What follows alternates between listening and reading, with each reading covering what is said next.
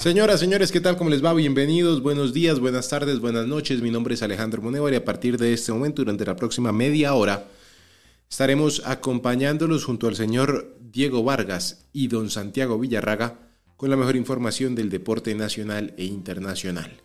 Hoy tenemos que hablarlo, seguir con el tema Daniel Cataño. Nuestro compañero Santiago Villarraga habló con el secretario de gobierno de la ciudad de Ibagué. Develará bastantes cosas ¿Qué va a pasar con Daniel Cataño? ¿Qué va a pasar con Millonarios? Si llega a haber fecha FIFA, ¿qué sucederá? Todo eso y más nos lo contará el señor Santiago Villarraga. Tenemos la historia de Jackson Martínez que podría llegar al Junior. ¿Será que Sebastián Viera lo deja o le baja el pulgar como hizo con Teófilo Gutiérrez? La historia, por supuesto, también con Don Santiago. Don Diego Vargas tiene toda la información del fútbol femenino porque Colombia empató con Costa Rica. ¿Qué pasó? Diego nos cuenta lo que ha sucedido con los colombianos alrededor del mundo en las diferentes disciplinas. Aquí está la información. Bienvenidos, esto es Tono Deportivo.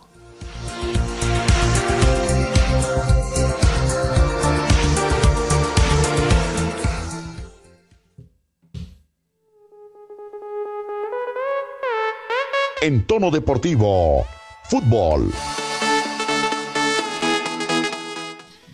Vamos a hablar de fútbol. La situación de Daniel Cataño no deja de ser un novelonón. ¿Por qué? Porque es que hay muchas cosas alrededor. Hay intereses políticos, hay intereses sociales y sobre todo hay miedo, mucho miedo. Don Santiago Villarraga. Alejandro, cordial saludo para usted, para todos mis compañeros y los millones de oyentes de Tono Deportivo pasan los días, pasan las horas y se siguen dando a conocer más detalles, se siguen eh, generando más molestias sobre la situación que sucedió el pasado domingo en el estadio Manuel Murillo Toro. Como usted lo dijo al principio, Alejandro, tuvimos la oportunidad de dialogar con el secretario de gobierno de la ciudad de Ibagué en una charla rápida, porque pues, eh, el funcionario estaba en ciertas reuniones, pero deja conclusiones firmes y en lo que se espera, en lo que se analiza de la ciudad de Ibagué. Usted me dice por dónde iniciamos, si por las sanciones, si por el Estado o por qué se generó el tema de la violencia o por la situación de Daniel Cataño. Mm, pues a ver, iniciemos la situación de violencia. Listo, Alejandro. Mire, hablando con el secretario, nos afirmó que en días anteriores al partido vino a la ciudad de Bogotá habló con eh, la persona encargada de goles, goles en paz, también con el secretario de gobierno acá de la ciudad de Bogotá, para abrir la frontera para lo que era el partido, para la, hinchada de, Millonarios. Tras darse a conocer que iban a viajar, eh, pues afirma que se hizo un operativo de más de, más de 1.500 policías, ejército, fuerza aérea y demás para que no se presentara ningún conflicto entre ambas hinchadas. Cuenta que varios buses de la ciudad de Bogotá fueron devueltos porque se había hablado con los líderes de las hinchas de millonarios, de las barras, como son conocidas, que bus que se le encontrara navajas, machetes, corta uñas y demás, no iba a ser, no, no, no le dejaban ingresar a la ciudad de Ibagué. Me, no me dio el número exacto de buses, me dijo que fueron varios buses en los que se encontraron machetes, cuchillos, eh, todo este tipo de, armas que no, fue, que no, no, fueron eh, dejados para ingresar a la ciudad de, Ibagué. Sin embargo, sí ingresaron aproximadamente entre 29 y 30 buses provenientes de Bogotá a la ciudad de Ibagué. Como se, veía en las redes sociales, eh, previo al partido hubo un enfrentamiento entre los hinchas del Deportes Tolima y los buses de Millonarios que ingresaron por el lugar que no debían. Esto por un descuido de la Secretaría de Movilidad de, la ciudad de Ibagué, que no pensó, que no analizó lo que podría pasar en estos, eh, en esos instantes, en esos momentos que los, que los tres buses, porque fueron tres buses, los otros ingresaron por donde debían, tres buses que ingresaron por la zona sur, donde popularmente se hace la barra pijao del Deportes Tolima, y rompieron vidrios, agredieron a un policía, hinchas de millonarios, agredieron a un policía con tirando piedras, palos, no, no me dijo el objeto contundente, pero agredieron a un policía tratando de, no defenderse, sino como de armar el conflicto entre los hinchas del Deportes Tolima, que también respondieron a, a esa agresión de los hinchas capitalinos. Eso lo primero. Después dice que las garantías que le daba, que le daba a los jugadores del Deportes Tolima y de Millonarios era que tanto a las afueras del estadio como al interior ya estaba un despliegue total de seguridad para que no pasara nada. Incluso la Fuerza Aérea con el helicóptero estuvo sondeando, volando el tema de ser, la cercanía de Manuel Murillo Toro y el ejército hizo un tercer y cuarto nivel de seguridad para que no se presentara ningún acto de violencia. O sorpresa cuando pasa el tema de, de la agresión al bus de millonarios y también afirma que esa agresión es gran responsabilidad de millonarios. Todo esto porque el bus, al momento de que el club iba a salir, se varó. Y la policía tuvo que poner un bus a disposición, el bus del SMAT, para que el cuadro capitalino pudiera salir del escenario deportivo. Y una frase que dijo que me pone a pensar, no solo en la ciudad de Ibagué, sino en todo el mundo, es que pueden tener mil policías, pero eso no deja que eso no previene una agresión con una piedra a un carro, a un bus. Y estas son las conclusiones, Alejandro, que se dejan de la charla con, con el secretario de Ibagué, que de otra manera sigue diciendo que Daniel Cataño va a seguir, eh, va a tener ese proceso legal como eh, el hincha del Deportes Tolima. Bueno, y del tema Cataño, ¿qué se puede decir? Pues mira, Alejandro, el tema de Daniel Cataño es el siguiente. A pesar de que es figura pública, a pesar que es futbolista, se va a, se va a manejar como un ciudadano más. Creo que es eh, lo adecuado. Como debe ser. El hecho de, exacto, no, por el hecho de ser futbolista, de XY, por ser actor, lo que sea, tiene que ser manejado como ciudadano. ¿Cuál es el tema acá? Se abre el proceso, es llamado a, a, descargos a la, a la, fiscalía, a la policía de, de la ciudad de Ibagué, se tiene que presentar este viernes. Hmm. Este viernes se tiene que presentar para dar su versión de los hechos, porque el secretario dice, yo no puedo responder con un golpe si a mí me golpean. Es, es esperado y se mirará a partir de... Yo le voy a decir una cosa, y es que en las ciudades grandes, en las ciudades pequeñas, en los municipios grandes y pequeños, sobre todo los secretarios de gobierno, cuando les reciben con golpes, ellos también dan golpes. Entonces quiero ver al secretario cuando lo reciban con golpes, no devolver golpes. Ahí sí, no quiero verlo. Sí, mira, usted acaba de tocar un tema, Alejandro, importante. Él decía, a mí también me, me agredieron verbalmente eh, los miles de, aficionados y, me decía, usted imagínese yo respondiendo todas esas eh, provocaciones. Pero pues acá es el tema, es que a Daniel Cataño hubo una agresión física y a partir de allí, de su declaración, de lo que vaya a pasar el día viernes, se, se mirará los castigos que podrá tener. Se estudia la posibilidad, dependiendo de lo que diga el funcionario, que vaya a tomar las declaraciones de Daniel Cataño, todas las investigaciones, que el jugador podría recibir la sanción de tres años mm. sin ingresar a ningún escenario deportivo de la ciudad de Ibagué. Vea, Santiago, a mí hay una cosa que me preocupa porque es un antecedente que hay. En estos días salió Fernando Salazar, el presidente de Río Negro Águilas, a hablar de un momento en la temporada pasada cuando Diego Novoa, hoy arquero titular del América de Cali, agredió, bueno, le pegó una patada a, un, a una persona de logística del estadio de Río Negro. Los señores del América de Cali, incluido Diego Novoa, argumentaron que Diego Novoa se estaba defendiendo porque había recibido una agresión también él. Y olvidaron el tema completamente, no hubo ni suspensión, ni sanción, ni absolutamente nada. Yo no sé, no sé, don Santiago, hasta qué punto le hizo daño al señor Cataño ser de millonarios y que tuviera tanta repercusión esta situación que se vivió, porque al señor Novoa no le pasó absolutamente nada, es más, pasó de agache el tema. Pero a este señor Cataño, por ser de millonarios, por la repercusión que tuvo, me parece que se le va a ir más hondo de lo que él querría. Es que Alejo, mire, hay que, hay, hay que dejarle claro a los oyentes que es que Daniel Cataño está siendo sancionado o juzgado por la ley colombiana, no por la de mayor. La de mayor en su resolución que salió el día anterior deja la investigación abierta mirando y es allí donde las directivas de millonarios, porque tuve conversaciones con algunos de ellos, eh, se aferran a esa situación que pasó con, con Diego Nova, como usted lo dice, que en el video mostrado en las redes sociales se ve claramente como el arquero Escarlata trata o le pega un puño al señor de logística de Águilas Doradas. Acá toca esperar y no se le haga raro que con, por parte de la de mayor, ojo, por parte de la de mayor, no suceda nada con Daniel Cataño, porque se puede pelear con el código de que la reacción de él, que no fue un golpe, fue un empujón, es en defensa propia, como lo hizo el América de Cali en su momento. Ahora, en Ibagué, Daniel Cataño está siendo juzgado como ciudadano colombiano.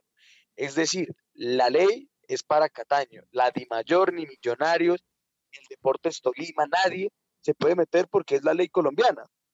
Y la ley dice que cuando haya una agresión o actos de violencia dentro de un escenario deportivo, tiene que recaerle ciertas normas, ciertos reglamentos que son aproximadamente entre 10, 15 salarios mínimos, es decir, la suma de casi 23 millones de pesos, igual que tuvo Alejandro Montenegro, el hincha del Deportes Tolima agresor, y la sanción de no volver a ingresar, dependiendo de lo que diga el funcionario, de 3 a 5 años a ningún escenario deportivo, ojo, de la ciudad de Ibagué, no de Colombia, sino de la ciudad de Ibagué, porque es el, el ente regulador que está peleando o llamando a descargos al volante de Millonarios. Vea, yo estoy viendo aquí mm, varias noticias de la ciudad de Ibagué, tanto de este año como del anterior, en donde dice que conductores se fueron a golpes con ciudadanos en Ibagué por bloqueos de buses, eh, aquí veo que un señor se fue a los golpes con la policía y no veo que a ninguno le hayan puesto las sanciones que le quieren interponer al señor Daniel Cataño por defenderse. Y es que se olvidan de una cosa, señor Cataño se estaba defendiendo. Vuelvo y digo, la Mayor al fin y al cabo hace lo que quiere. Tener en cuenta la Mayor aquí es realmente un saludo a la bandera, no va a pasar nada con ello. Ahora, yo no sé qué tipo de campaña, no sé por qué razón, seguramente sin sentido, las políticas gubernamentales del Tolima o los políticos de Ibagué quieren coger entre ojo, entre ceja y ceja al señor Cataño. No sé por qué lo quieren coger de chivo expiatorio. No sé qué están escondiendo, porque algo deben estar escondiendo, para darle tanta repercusión a una situación como esta. Que a ver, que es que todos los días se agarran en Ibagué, como se agarran en Bogotá, como se agarran en Zipaquirá, como se agarran en Pacho, como se agarran en Topaipí, como se agarran en Villavicencio, como se agarran en Manizales, se agarran a los golpes todos los días. Se les está olvidando que el señor Cataño se estaba defendiendo, por amor de Dios. Es que las pruebas todos las vimos en televisión nacional. Bueno, no todos, los que pagan Win pudieron verla y los que no la vieron por, por redes sociales. Pero estos señores de verdad es que no se saben en qué, en qué mundo están parados, Santiago. Mire, Alejo, eh, la respuesta o el argumento del secretario es, uno no puede responder con, golpes cuando le pegan. Eso fue la, la respuesta que me dio porque a mí también me generó intriga de que pues es, es una agresión, el jugador estaba de espaldas, estaba, tal vez sí tuvo actos provocativos, pero en ningún momento eh, el jugador fue a la tribuna, provocó, tiró, él estaba todo listo para iniciar su partido.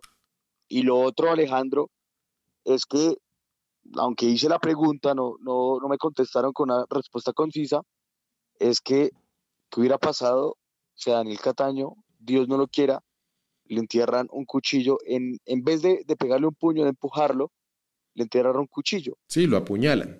Entonces, no, no le hagan nada al Señor porque pobrecito. No, qué desastre. Es, eso es lo que pasa, y acuérdese de lo que yo dije ayer, Alejandro, ya es un tema de persecución desde Ipagué a Daniel Cataño. Porque es que mire, vuelvo y lo repito, Daniel Cataño, independientemente que sea de millonarios, créame, créame Alejandro, que fuera, si Daniel Cataño hubiera firmado con Santa Fe, con Nacional, con Medellín, con cualquier equipo, lo que vive Daniel Cataño cada vez que va a la ciudad de Ibagué es muy difícil. ¿Y por qué lo digo? Daniel Cataño ha estado dos veces en la ciudad de Ibagué luego de lo que ocurrió en la final contra Atlético Nacional. El primer partido contra, contra el Deportes Tolima, Daniel Cataño fue titular y la verdad fue un partido desastroso de Daniel Cataño. ¿Por qué? Porque no aguantó la presión de la hinchada, que cada vez que tocaba la pelota lo silbaba, llegó al estadio lo insultaba, cualquier tipo de provocaciones que Daniel Cataño se les aguantó y que en ese momento es cosas del fútbol. Creo que cuando un jugador viene a Bogotá, allá vistió la camiseta de Santa Fe de Millonarios, eh, pues los diferentes hinchas también hacen ese tipo de provocaciones, pero son ahí provocaciones.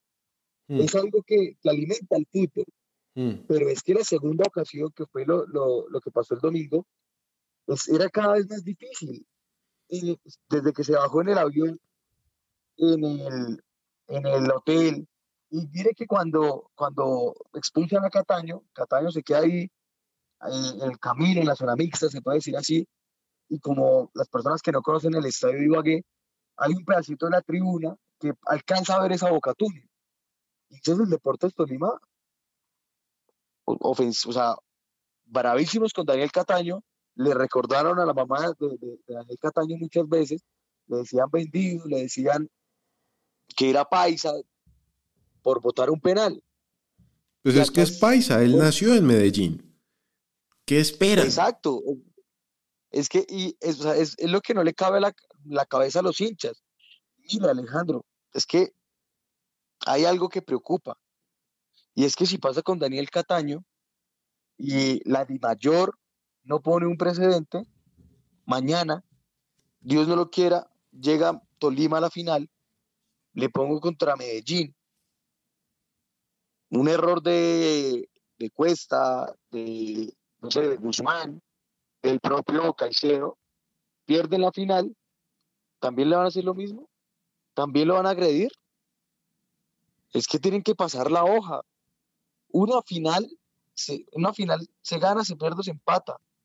Pero una final no puede decidir si lincha o, el, o no, depende de la vida del jugador. Eso sí me parece injusto y lo que le digo, no es porque Daniel Cataño sea jugador de millonarios, es por la situación que vive Daniel Cataño y es que al hincha se le olvida que es que los jugadores de fútbol también son seres humanos.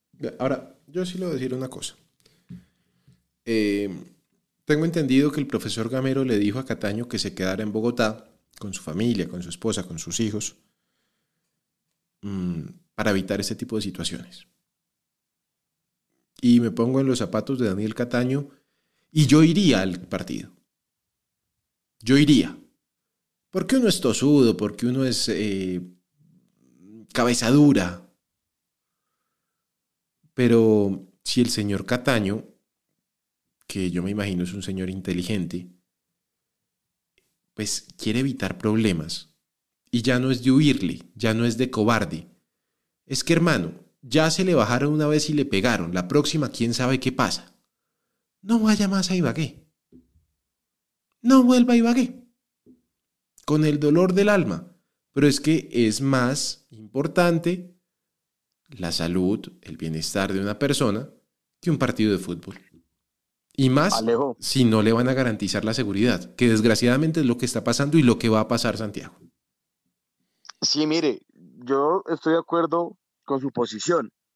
Eh, el tema es que, bueno, uno, eh, creo que por estas cosas uno puede dejar el trabajo tirado. No, pero. pues eso es dejar el trabajo tirado. Pero, pero sí, uno lo puede dejar, pero pues por, la, por el bienestar y la vida de uno, uno lo tiene que hacer.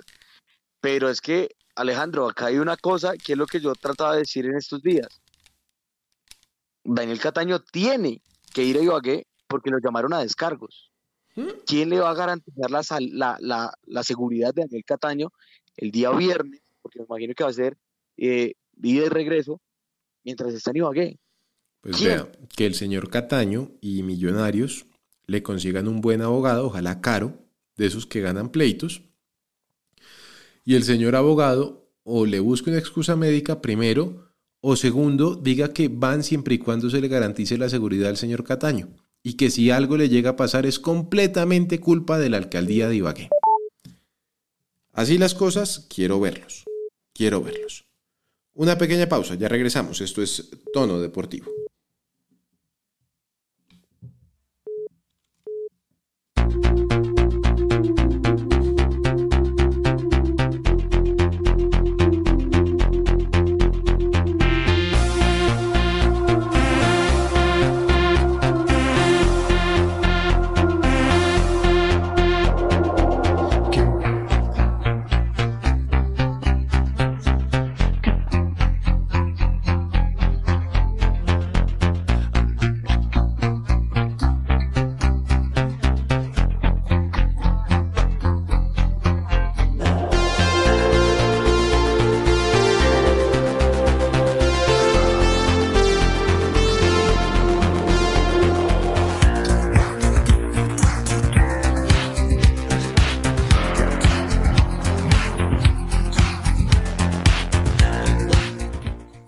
Regresamos, esto, esto es tono deportivo. Vamos a cambiar el tema. Eh, Daniel Cataño seguramente nos pondrá a hablar toda esta semana y las que restan, desgraciadamente. Y no precisamente por lo buen jugador que puede llegar a ser, sino por la injusticia que seguramente se va a cometer con él. Por ahora, más noticias en tono deportivo. En tono deportivo, Squash. Llegó el primer oro para Colombia en el sub-19 masculino que se disputa en Perú, en Trujillo. José Miguel Santamaría de la Liga de Santander ganó 3 por 0. Escuchamos el último punto porque fue emocionante. A ver, escuchamos el último punto.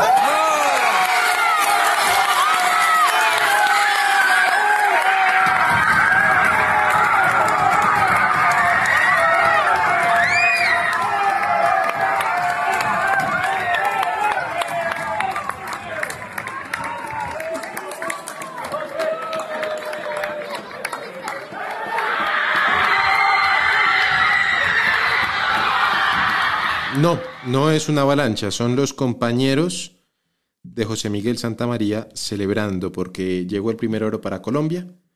Muy bien, la delegación nacional. En tono deportivo, ciclismo. La Vuelta a Andalucía se está corriendo. Egan Bernal no está por una molestia en la rodilla. Por su parte, Sergio Higuita y Daniel Felipe Martínez están en la vuelta al Garbe. Terminaron la primera etapa con el mismo tiempo del ganador. Don Diego Vargas, cuénteme por favor qué pasó en Andalucía.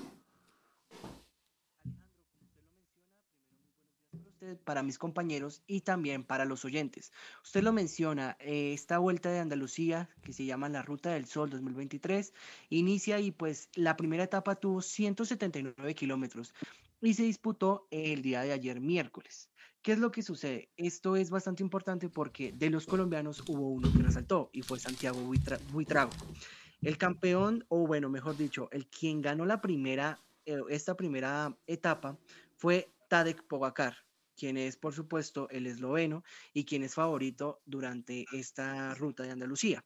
¿Qué sucede? Que durante gran tramo, porque como menciono, es más de 100 kilómetros, durante gran tramo los competidores estuvieron a la par, pero finalmente a 12 kilómetros del final, y curiosamente se llama la subida del alto Despierna Caballos, no sé por qué los españoles nombraron de semejante manera este lugar, pero es una subida bastante complicada. Son 12 kilómetros, aproximadamente son 11 kilómetros con 750 metros.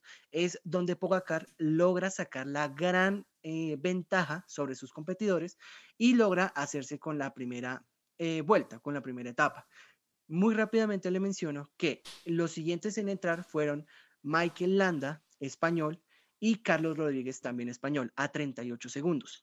Pero lo sorprendente es que Santiago Buitrago, colombiano, entró en la cuarta casilla con 38 segundos. Si quiere también le puedo comentar el día de mañana cuál es la, eh, la ruta a seguir en, en esta segunda etapa. Bueno, el día de hoy. Muy bien, es la información que tenemos desde el ciclismo, nos la trae el señor Diego Vargas. Vamos a hablar de más deportes, vamos a hablar de más fútbol aquí en Tono Deportivo. En tono deportivo, fútbol. Don Santiago, Jackson Martínez eh, tiene ofertas del Medellín, tiene ofertas del Junior, creo, y de Águilas Doradas. Pues Alejo, mire, es una de las novelas que se han dado a conocer en este mercado de fichajes. ¿Por qué lo digo? Mire, en primera instancia, eh, David González, técnico del Independiente Medellín, dijo, listo, firmemos a, a, Jackson, se puede decir así, lo quiero en el equipo.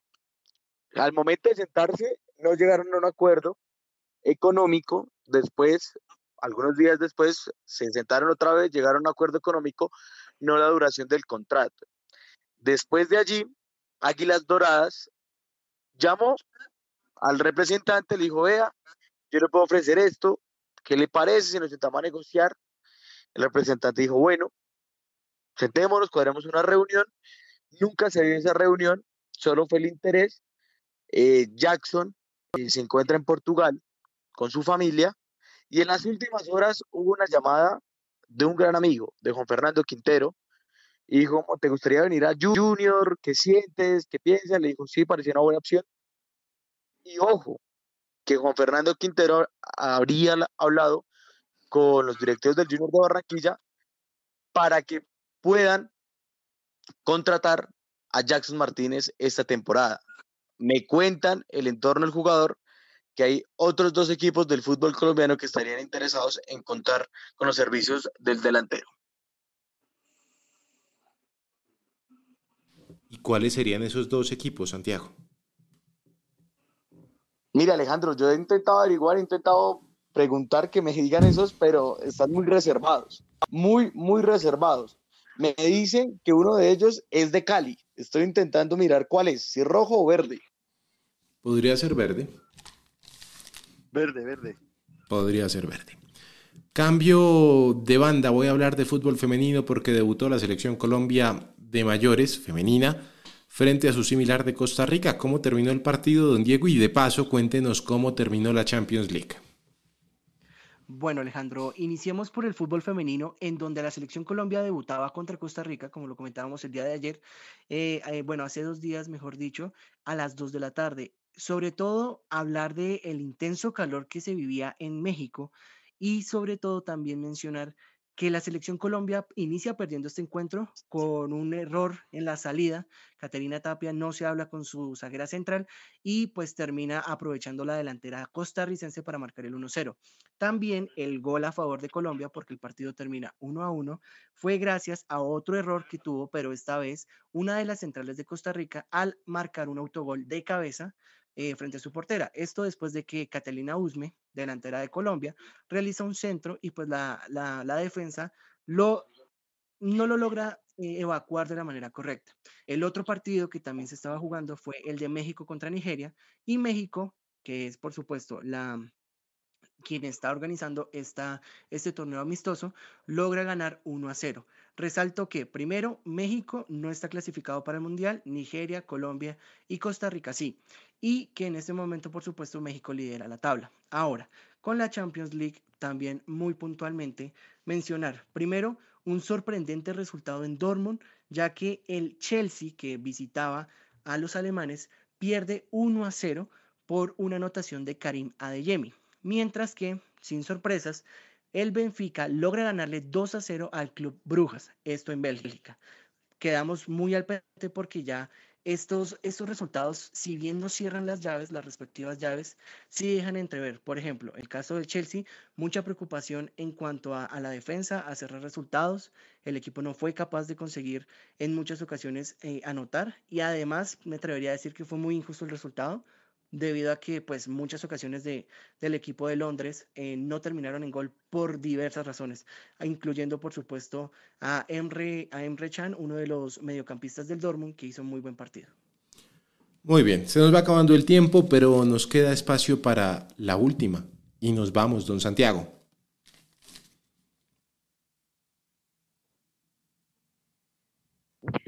Sí, Alejandro, mire, ya cerrando el tema del Deportes Tolima, la sanción que va a tener Para seguir el Deportes Tolima. Hágale. No, no, no, es, el tema que, teníamos, que lo tenemos como, eh, diría un amigo del doctor Omar Pachón, espero que no, no se ponga bravo el doctor Pachón, exclusiva. Ah. El, eh, la tenemos exclusiva en Entonces, eh, mire, la sanción que va a recibir el Estadio Manuel Murillo Toro por parte de la alcaldía de Ibagué es que el próximo juego del Deportes Tolima en condición de local no se abrirán las tribunas familiar ni oriental. Y por, parte de Millonarios no podrá viajar en el próximo encuentro del equipo bogotano en esta ciudad. Don Diego entenderá que es que Don Omar llegó tarde porque estaba trabajando en su noticia para irnos. Don Omar, todo suyo.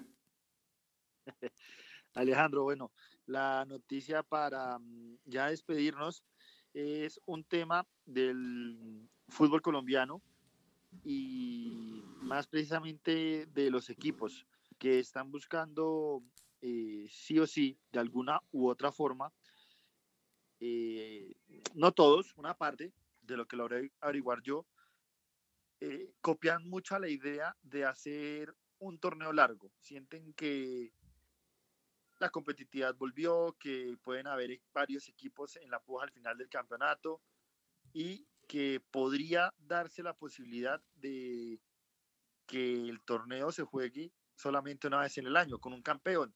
Se trataría de hacer, y les gustó mucho la idea de lo que plantearon también en México, de jugar un solo torneo largo, pero que a mitad de año haya, por así decirlo, como un campeón de verano. Pero tomarlo todo como un solo torneo largo, para el tema también de descenso y, ascenso, evidentemente. Entonces, eh, es algo que se está cocinando, algo que me comentaron unos eh, allegados a directivos del fútbol colombiano, eh, pero pues que todavía está en, en cueces, ¿no? Está muy, muy crudo. Muy bien. Con esta nos despedimos. Esta propuesta la llevó el señor Jaramillo a finales, a finales del año pasado. Esperemos que esta vez tenga más acogida entre los diferentes señores de la Di Mayor. Mañana nos encontramos, más noticias, más historias, más tono deportivo. Feliz día.